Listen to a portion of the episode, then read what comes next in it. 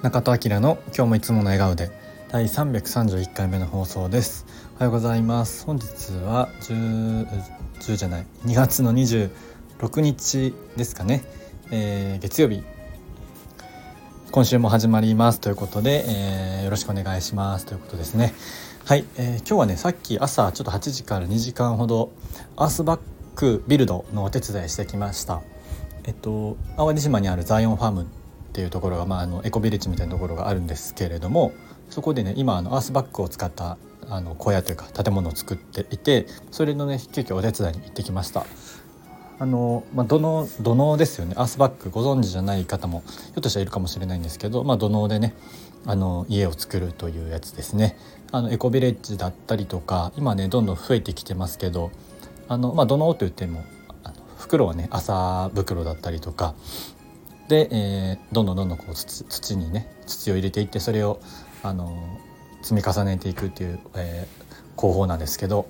僕はね実際は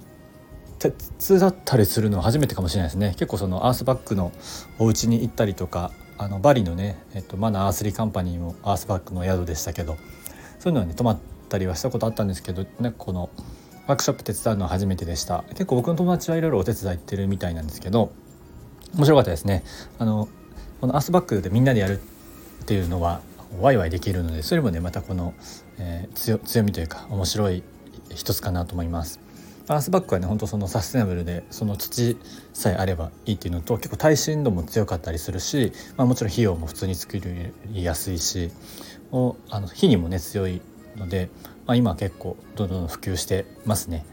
まあ、あの一般のね住宅でっていうのはなかなかないかもしれないんですけどでもそのすぐにできるので、まあ、仮設住宅であったりとかっていうところでもこう使われてたりはするみたいなので、まあ、もしねあの興味ある人とかは調べてみてもらえばいいんじゃないかなと思います。今いろんなところで、えー、アースバッグのこういろんなものをこう作ったりしていると思います。はいそんな感じで本当にねその土地にある土で、まあ、その土地にあるもので作るっていうのは本当にまあ一番環境負荷も少ないしなんかこの自然の中の建物も家もねそのコンクリートばっかりとかじゃなくてそういったナチュラルなものを使うのもいいなと思います。今日お手伝いしてきたこのアースバッグの小屋はあと 2, 2日か3日ぐらいでできるって言ったと思います。そしたらねまたあのなんか見に行けたらいいかななんて思ってます。はい、えー、そんな感じで今日はねアースバッグのお手伝いしてきました。というお話でした。はいそれでは、えー、今日のウェルビーイングアクションは